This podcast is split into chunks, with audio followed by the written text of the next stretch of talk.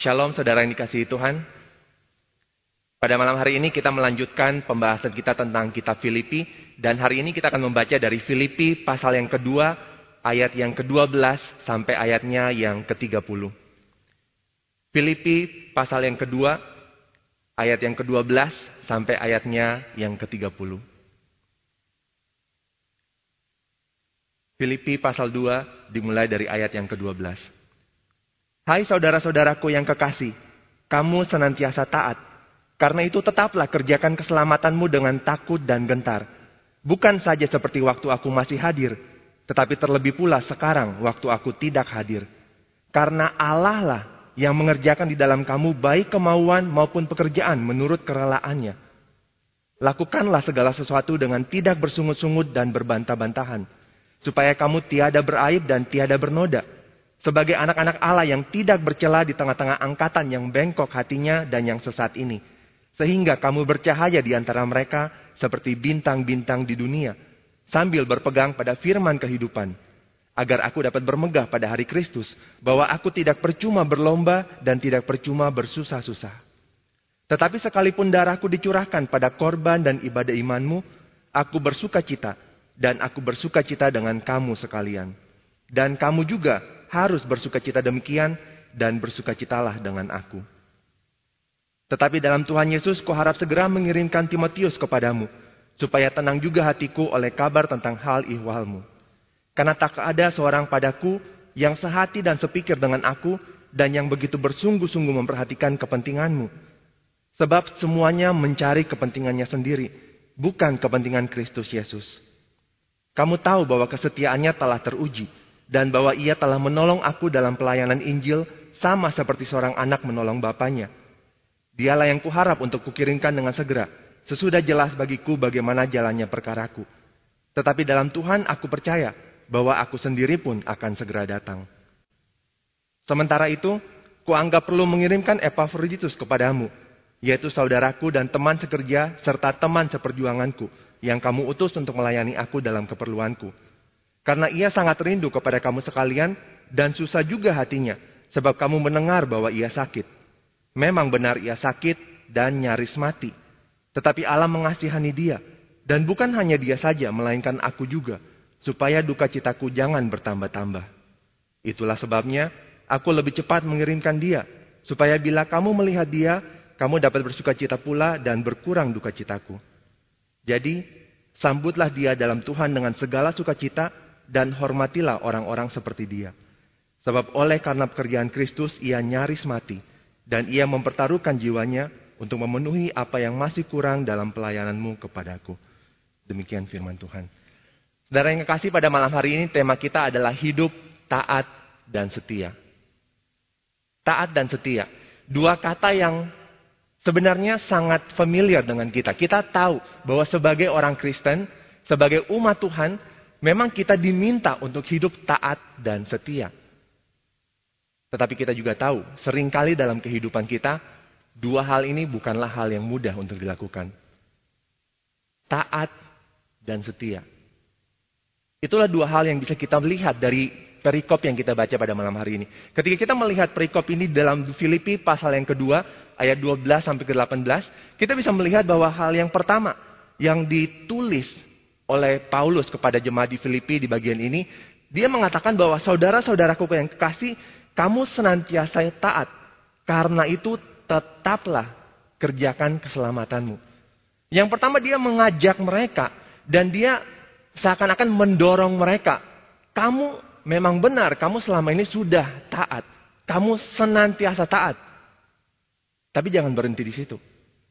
Jangan menganggap bahwa kamu sudah taat dan cepat puas. Tidak. Kamu senantiasa taat, itu bagus. Tetapi dia mendorong mereka, tetaplah kerjakan keselamatanmu itu.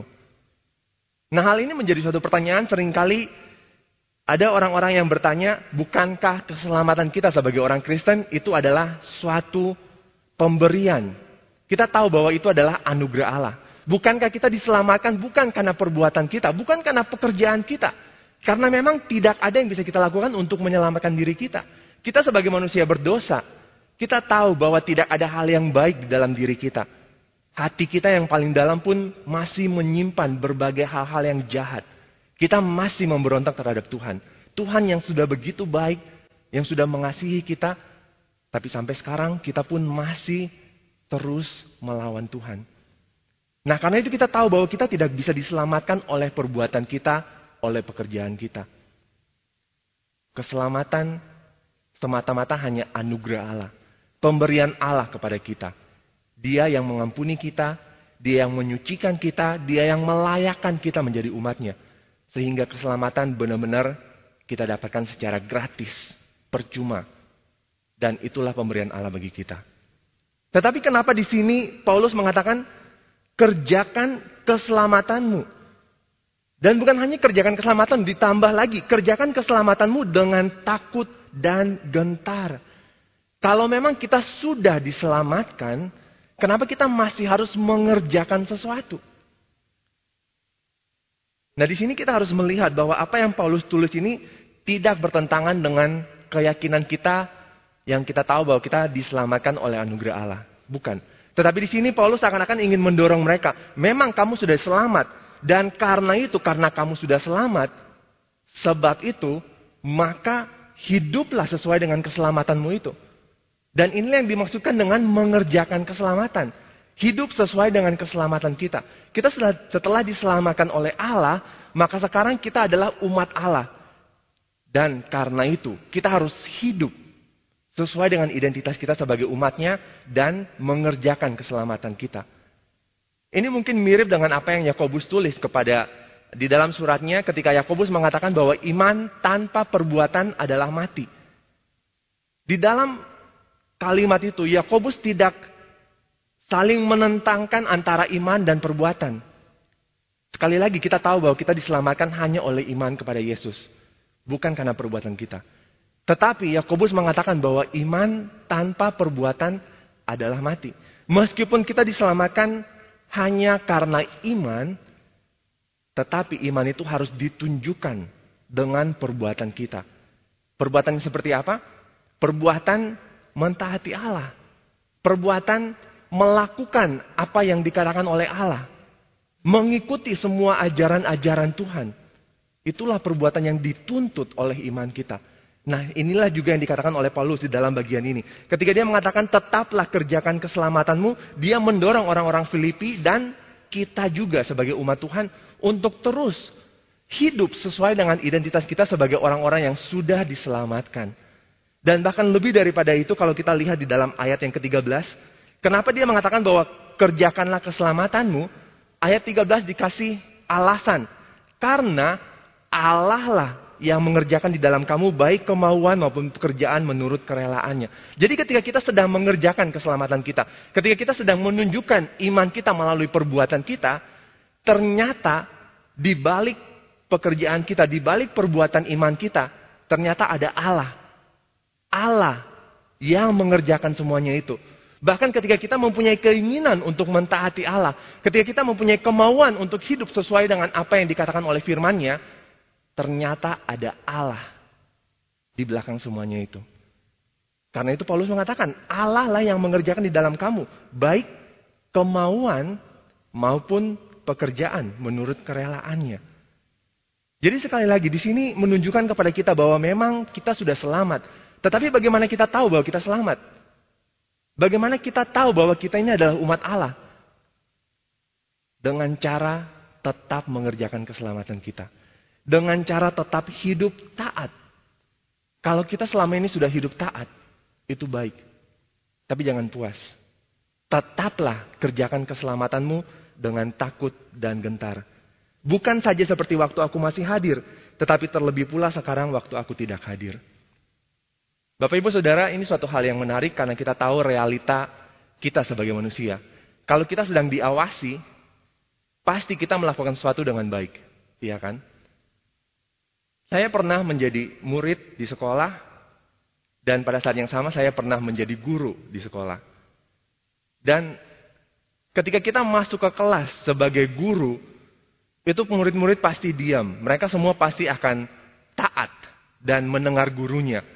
Tetapi ketika gurunya itu keluar, atau ketika ada jam kosong gitu ya, atau ketika mungkin guru berhalangan, Kita tahu apa yang terjadi dalam kelas.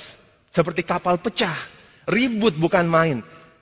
Tetapi nanti ketika guru masuk, mereka diam lagi. Mereka menjadi anak yang baik-baik lagi, mendengar apa yang guru katakan. Nah itulah realita kita, bukan hanya anak-anak, bukan hanya murid-murid sekolah. Setiap dari kita mempunyai kecenderungan untuk melakukan apa yang kita ingin lakukan sesuai dengan keinginan kita. Itulah yang memang adalah akar dari dosa. Ketika Adam dan Hawa jatuh ke dalam dosa, mereka ingin menjadi seperti Allah, bisa menentukan sendiri apa yang baik dan apa yang jahat. Dan hal ini masih terus ada di dalam diri kita. Kita mempunyai kecenderungan untuk melakukan apa yang kita inginkan. Meskipun mungkin kita tahu bahwa itu adalah hal yang salah. Nah tetapi Paulus mengatakan di sini, tetap kerjakan keselamatan bukan seperti waktu aku masih hadir. Bukan seperti waktu kamu sedang diawasi dan kamu taat. Bukan. Tetapi terlebih pula sekarang waktu aku tidak hadir. Terlebih ketika kamu sedang tidak diawasi, tetap kerjakan keselamatanmu. Tetap berusaha untuk taat. Karena kamu taat itu bukan untuk menunjukkan bahwa dirimu itu baik, bahwa dirimu itu hebat, bahwa kita mampu. Tetapi semata-mata karena kita tahu kita telah diselamatkan. Dan kita ingin hidup sesuai dengan identitas kita sebagai orang-orang yang telah diselamatkan sebagai umat Tuhan. Karena itu, tetaplah kerjakan keselamatanmu dengan takut dan gentar. Dan bagian dari ketaatan ini, Paulus melanjutkan di ayat yang ke-14. Lakukanlah segala sesuatu dengan tidak bersungut-sungut dan berbantah-bantahan. Sekali lagi kita tahu ini adalah suatu kecenderungan kita sebagai manusia. Kita mungkin bisa taat. Sama seperti seorang anak kecil. Ketika disuruh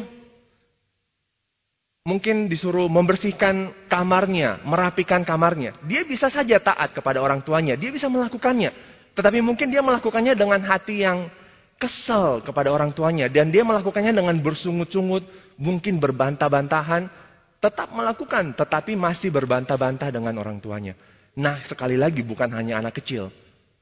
Kita semua pun masih mempunyai kecenderungan ini. Karena itu Paulus mengingatkan mereka, lakukan Segala sesuatu dengan tidak bersungut-sungut dan berbantah-bantahan. Bukan hanya perbuatan taat itu yang penting, tetapi sikap kita juga. Motivasi kita ketika melakukannya. Apakah memang kita mau melakukannya? Atau kita melakukannya karena terpaksa, karena disuruh, karena diminta. Lakukan segala sesuatu dengan tidak bersungut-sungut dan berbantah-bantahan, karena ada tujuannya. Supaya kamu tiada beraib dan tidak tiada bernoda. Sebagai anak-anak Allah yang tidak bercela di tengah-tengah angkatan yang bengkok hatinya dan yang sesat ini. Sehingga kamu bercahaya di antara mereka seperti bintang-bintang di dunia. Jadi ketika kita sebagai umat Tuhan, kita hidup di tengah-tengah dunia ini, dunia yang masih menolak Tuhan, yang masih memberontak terhadap Tuhan, dan dikatakan di sini, angkatan yang bengkok hatinya dan yang sesat ini. Ketika kita sebagai anak-anak Tuhan, kita hidup tengah-tengah dunia dan kita menunjukkan suatu kehidupan yang baik, suatu kesaksian yang baik. Maka dikatakan bahwa kita bercahaya seperti bintang-bintang di dunia. Bapak ibu saudara apakah pernah melihat bintang-bintang di langit? Mungkin kalau kita Jakarta susah. Susah. Karena memang ya kita tahu langit Jakarta tidak sebagus itu. Sering ditutupi dengan polusi. Pada malam hari seperti ini kalau kita keluar ya belum tentu bisa kelihatan bintang karena banyak polusinya atau banyak awan. Saya masih ingat ketika saya kuliah di Sydney, kami sering ada retret setiap tahun untuk gereja. Eh, ada retret dan biasanya itu pergi ke tempat yang lumayan jauh, terpencil seperti di desa gitu di kampung. Dan pada malam hari saya bersama dengan teman-teman itu kami suka untuk pergi ke seperti ada menara doa dan di menara doa itu di lantai paling atas itu kami bisa berbaring gitu ya, berbaring langsung di lantai gitu dan melihat bintang-bintang di langit. Dan memang cuaca sangat cerah dan langit sangat bersih dan bisa kelihatan begitu banyak bintang-bintang itu. Dan kami sangat senang. Ya sekali lagi mungkin karena kalau kita berasal dari Jakarta, dari Indonesia mungkin sulit untuk melihat bintang seperti itu. Tapi di sana kami bisa menikmati ciptaan Tuhan yang begitu indah. Dan kami bisa, wow, amazed gitu ya, terkagum-kagum dengan begitu banyak bintang yang menghiasi langit. Sangat menarik, sangat menakjubkan. Itulah gambaran yang dipakai oleh Paulus bagi kita. Ketika kita hidup taat kepada Tuhan, dia mengatakan bahwa kita bisa menjadi seperti bintang-bintang yang di langit itu, yang bercahaya itu, yang begitu menarik, yang begitu mengagumkan, yang begitu menakjubkan. Karena kehidupan kita sangat berbeda dengan orang-orang dunia ini. Angkatan yang bengkok hatinya dan yang sesat, yang terus-menerus memberontak terhadap Allah. Tetapi kalau kita hidup taat, maka hidup kita berbeda, bahkan sangat menarik seperti bintang-bintang yang bercahaya di langit. Ini menjadi suatu hal yang perlu kita renungkan. Apakah memang hidup kita sebagai orang percaya selama ini seperti bintang yang bercahaya di langit? Atau mungkin Orang-orang tidak bisa melihat kita seperti bintang karena ditutupi oleh awan segala perbuatan-perbuatan kita yang tidak taat kepada Tuhan. Ditutupi oleh polusi. Berbagai hal-hal yang menutup diri kita. Yang seharusnya menjadi bintang yang bercahaya itu. Tapi ditutupi dengan semua kejahatan, dan semua kekotoran. Ini menjadi satu hal yang perlu kita renungkan bersama. Karena kita sebagai anak-anak Allah seharusnya hidup tiada beraib, tiada bernoda, tidak bercela. Tentu saja di sini Paulus bukan mendorong kita atau mengajak kita untuk hidup sempurna. Bahwa kita bisa hidup tanpa dosa. Bukan itu maksudnya. Tetapi apa yang Paulus katakan di sini yaitu supaya kita hidup tiada bernoda. Seharusnya hidup kita itu begitu baik sehingga tidak ada orang yang bisa menjelek-jelekan kita. Sehingga tidak ada orang yang bisa menuduh kita bahwa hidup kita ini tidak baik. Sehingga tidak ada orang yang bisa menuduh kita bahwa sebagai umat Tuhan ternyata hidup kita tidak sesuai dengan identitas kita. Inilah maksudnya. Supaya kamu tiada beraib dan tiada bernoda sebagai anak-anak Allah yang tidak bercela. Dan dilanjutkan, sambil berpegang pada firman kehidupan.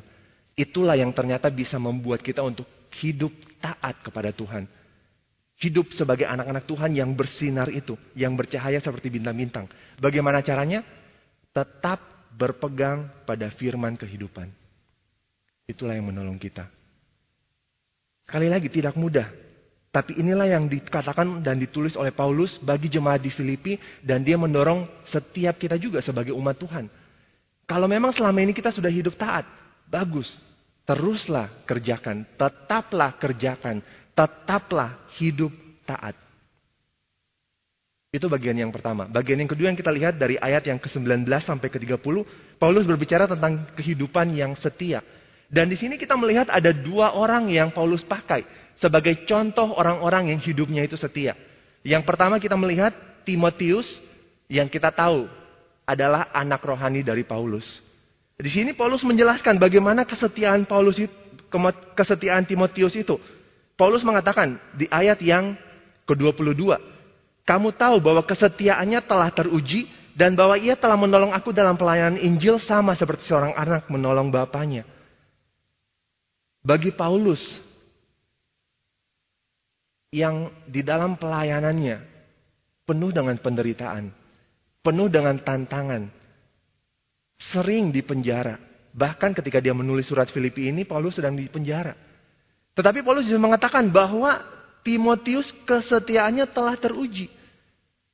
Meskipun Paulus menderita dalam pelayanan, meskipun Paulus harus menanggung banyak hal, tetapi selalu ada Timotius di sampingnya. Timotius yang selalu mendukungnya. Timotius yang selalu melayaninya juga. Selalu menolong Paulus dalam pelayanan Injil sama seperti seorang anak menolong bapaknya. Sehingga dengan demikian kita bisa belajar bahwa memang Timotius adalah seseorang yang setia.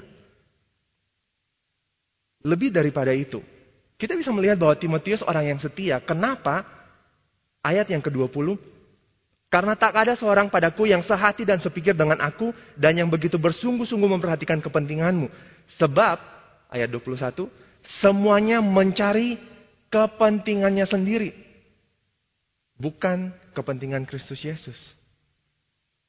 Di sini kita bisa melihat kenapa dan bagaimana Timotius bisa menjadi seorang yang setia karena dia mencari bukan kepentingannya sendiri. Dikatakan bahwa semua orang mencari kepentingan sendiri. Semua orang mengutamakan diri sendiri, tetapi bukan Timotius. Berbeda dengan Timotius, Timotius tidak mencari kepentingan sendiri, tetapi dia mencari kepentingan Kristus. Dan itulah yang bisa membuat Timotius tetap setia. Tetap setia dalam pelayanan, tetap setia mendampingi Paulus meskipun dia harus menderita. Meskipun banyak tantangan yang mereka harus hadapi bersama. Tetapi Timotius tetap setia. Pribadi yang kedua bernama Epaphroditus.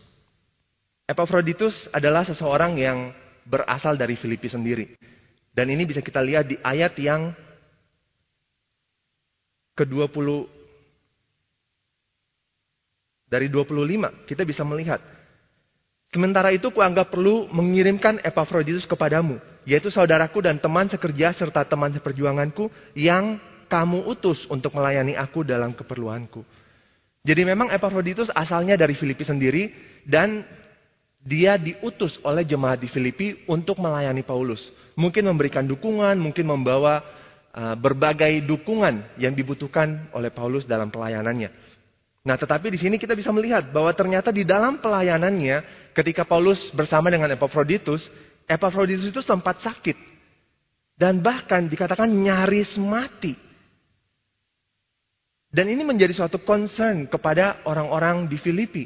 Karena mereka juga mendengar tentang Epaphroditus. Dan mereka juga mungkin bertanya-tanya dan mungkin ada yang khawatir apa yang terjadi dengan Epaphroditus. Sakit yang mungkin begitu parah. Dan mungkin pada saat itu belum ada obat-obatan yang baik. Belum ada dokter yang begitu baik. Sehingga sakit sedikit pun mungkin bisa mati. Nah tetapi di sini kita bisa melihat bahwa Paulus menjelaskan kepada mereka memang benar ia sakit dan nyaris mati, tetapi Allah mengasihani dia dan bukan hanya dia saja melainkan aku juga supaya duka citaku jangan bertambah-tambah. Jadi ternyata memang dia tidak jadi mati. Ternyata Allah menolong sehingga Epaphroditus tidak mati. Tetapi yang menarik di sini yang menunjukkan kesetiaan Epaphroditus ayat yang ke-30. Paulus berkata, sebab oleh karena pekerjaan Kristus, ia nyaris mati. Dan ia mempertaruhkan jiwanya untuk memenuhi apa yang masih kurang dalam pelayananmu kepadaku. Jadi di sini kita bisa lihat sekali lagi salah satu orang yang setia, begitu setia melayani Paulus, begitu setia di dalam pelayanan yang dipercayakan kepadanya. Kenapa? Oleh karena pekerjaan Kristus. Jadi mereka ini, Timotius dan Epaphroditus, mereka sebenarnya orang-orang biasa. Sama seperti kita semua. Tetapi apa yang membedakan mereka? Mereka begitu setia karena mereka hanya melihat kepada Kristus. Mereka hanya fokus kepada Kristus yang menjadi Tuhan mereka. Sehingga mereka bisa begitu setia. Sehingga seperti Epaphroditus bisa mempertaruhkan jiwanya di dalam pelayanannya, di dalam pekerjaan Kristus, ia nyaris mati. Siapa dari kita yang bisa mengatakan demikian bahwa kita nyaris mati karena pekerjaan Kristus? Mungkin mungkin ada. Dan kita patut bersyukur kalau memang kita dipercayakan dengan suatu privilege seperti itu, bisa ikut menderita bersama dengan Tuhan. Tapi di sini sekali lagi, Epaphroditus, seorang yang setia karena pekerjaan Kristus. Demi pekerjaan Kristus, dia rela mati. Sama seperti Timotius. Begitu setia karena dia tidak mencari kepentingan sendiri, tetapi mencari kepentingan Kristus. Saudara yang kekasih, ketika kita kembali merenungkan ayat-ayat ini, jika kita membandingkannya dengan kehidupan kita yang sekarang, apakah kita bisa dikatakan sebagai orang-orang yang setia? Dan kalau jawabannya belum bisa, Kalau jawabannya tidak, apakah mungkin karena fokus kita itu bukan Kristus? Kalau fokus kita Kristus, maka mungkin kita juga bisa menjadi orang-orang yang setia sama seperti Epaphroditus dan Timotius. Apakah kalau kita fokusnya Kristus, maka kita pun bisa menjadi orang-orang yang taat seperti yang ditulis dan didorong oleh Paulus di bagian ini. Sekali lagi kita semua perlu introspeksi dengan kehidupan kita berdasarkan apa yang kita baca dan kita pelajari dari firman Tuhan pada malam hari ini. Saudara sebenarnya taat dan setia bukan hal yang susah-susah amat. Karena setelah ini, setelah kita mendengar ini dan kita yakin dan percaya bahwa memang ini adalah firman Tuhan. Kita bisa saja besok berusaha setia. Kita bisa saja besok berusaha taat. Dan kita bisa melakukannya. Satu hari, dua hari. Yang menjadi masalah, menurut saya, kita sering kali tidak menjadi orang-orang yang konsisten. Di dalam ketaatan kita dan di dalam kesetiaan kita, kita tidak konsisten. Kita bisa taat. Satu dua kali. Tapi kemudian kita tidak taat lagi. Kita bisa setia satu dua kali. Tapi berikutnya kita tidak setia lagi. Apa yang menjadi masalahnya? Kenapa kita tidak bisa konsisten? Padahal kita tahu bahwa sebagai umat Tuhan kita diminta dituntut untuk hidup taat dan setia. Bagi saya masalahnya karena kita kurang fokus. Orang-orang yang sudah menetapkan hatinya kepada sesuatu yang memang benar-benar niat, mereka akan terus konsisten melakukan apa yang dilakukannya itu. Kita bisa belajar dari para atlet, dari para profesional, pemusik, artis, bisnismen, karena mereka begitu fokus kepada apa yang dikerjakannya, karena mereka begitu fokus dengan apa yang menjadi target atau sasaran mereka, maka mereka bisa konsisten melakukan semuanya itu dan mereka bisa berhasil. Seringkali saya khawatir kita tidak bisa taat dan setia karena kita tidak fokus kepada Kristus. Dari firman Tuhan pada malam hari ini marilah kita kembali belajar. Kembali menyetel hati dan pikiran kita. Menyetel supaya kembali lagi kepada Kristus. Kalau memang dia adalah Tuhan kita. Kalau memang dia adalah juru selamat kita. Dia yang telah menyelamatkan kita. Yang telah memberikan suatu identitas baru kepada kita sebagai anak-anak Allah, sebagai umat Tuhan. Maka biarlah kita, hidup kita pun boleh terus terarah kepada Kristus. Hati dan pikiran kita boleh terus fokus kepada Kristus. Dan itulah yang akan menolong kita untuk bisa konsisten, hidup, taat, dan setia. Seperti yang diinginkan oleh Tuhan. Kiranya Tuhan menolong kita semua. Mari kita berdoa.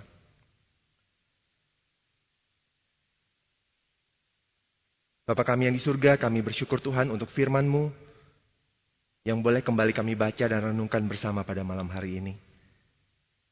Kami bersyukur untuk teladan-teladan mereka yang bisa kami baca dalam Alkitab.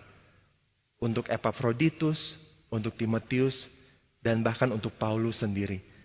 Kami bersyukur mereka adalah orang-orang yang biasa. Tapi Tuhan yang telah memanggil mereka. Dan ketika mereka percaya kepada Tuhan, ketika mereka menjadi umatmu, mereka bisa fokus kepada Tuhan dan bisa hidup taat dan setia. Tuhan kami mohon supaya Engkau pun yang menolong setiap kami. Sebagai umat Tuhan kami pun ingin hidup taat dan setia kepada Tuhan. Karena itu kami mohon roh kudus yang terus menuntun, memimpin kami. Yang terus mengubah kami. Yang terus menolong kami untuk bisa fokus kepada Kristus. Tuhan dan Juru Selamat kami. Sehingga dalam kehidupan kami sehari-hari pun kami boleh menjadi anak-anak Allah yang hidup taat dan setia. Yang boleh bersinar di tengah-tengah dunia yang gelap ini. Dan dengan demikian kami pun boleh menyaksikan Tuhan bagi orang-orang sekeliling kami. untuk kemuliaan Tuhan sendiri. Tolong kami Tuhan yang sering kali tidak setia ini, meskipun Engkau senantiasa setia kepada kami. Tolong kami, supaya kami boleh lebih taat dan setia kepada Tuhan. Terima kasih Tuhan. Dalam nama Tuhan Yesus kami berdoa. Amin. Demikian persekutuan doa kita pada malam hari ini. Silakan mengambil saat teduh. Tuhan Yesus memberkati.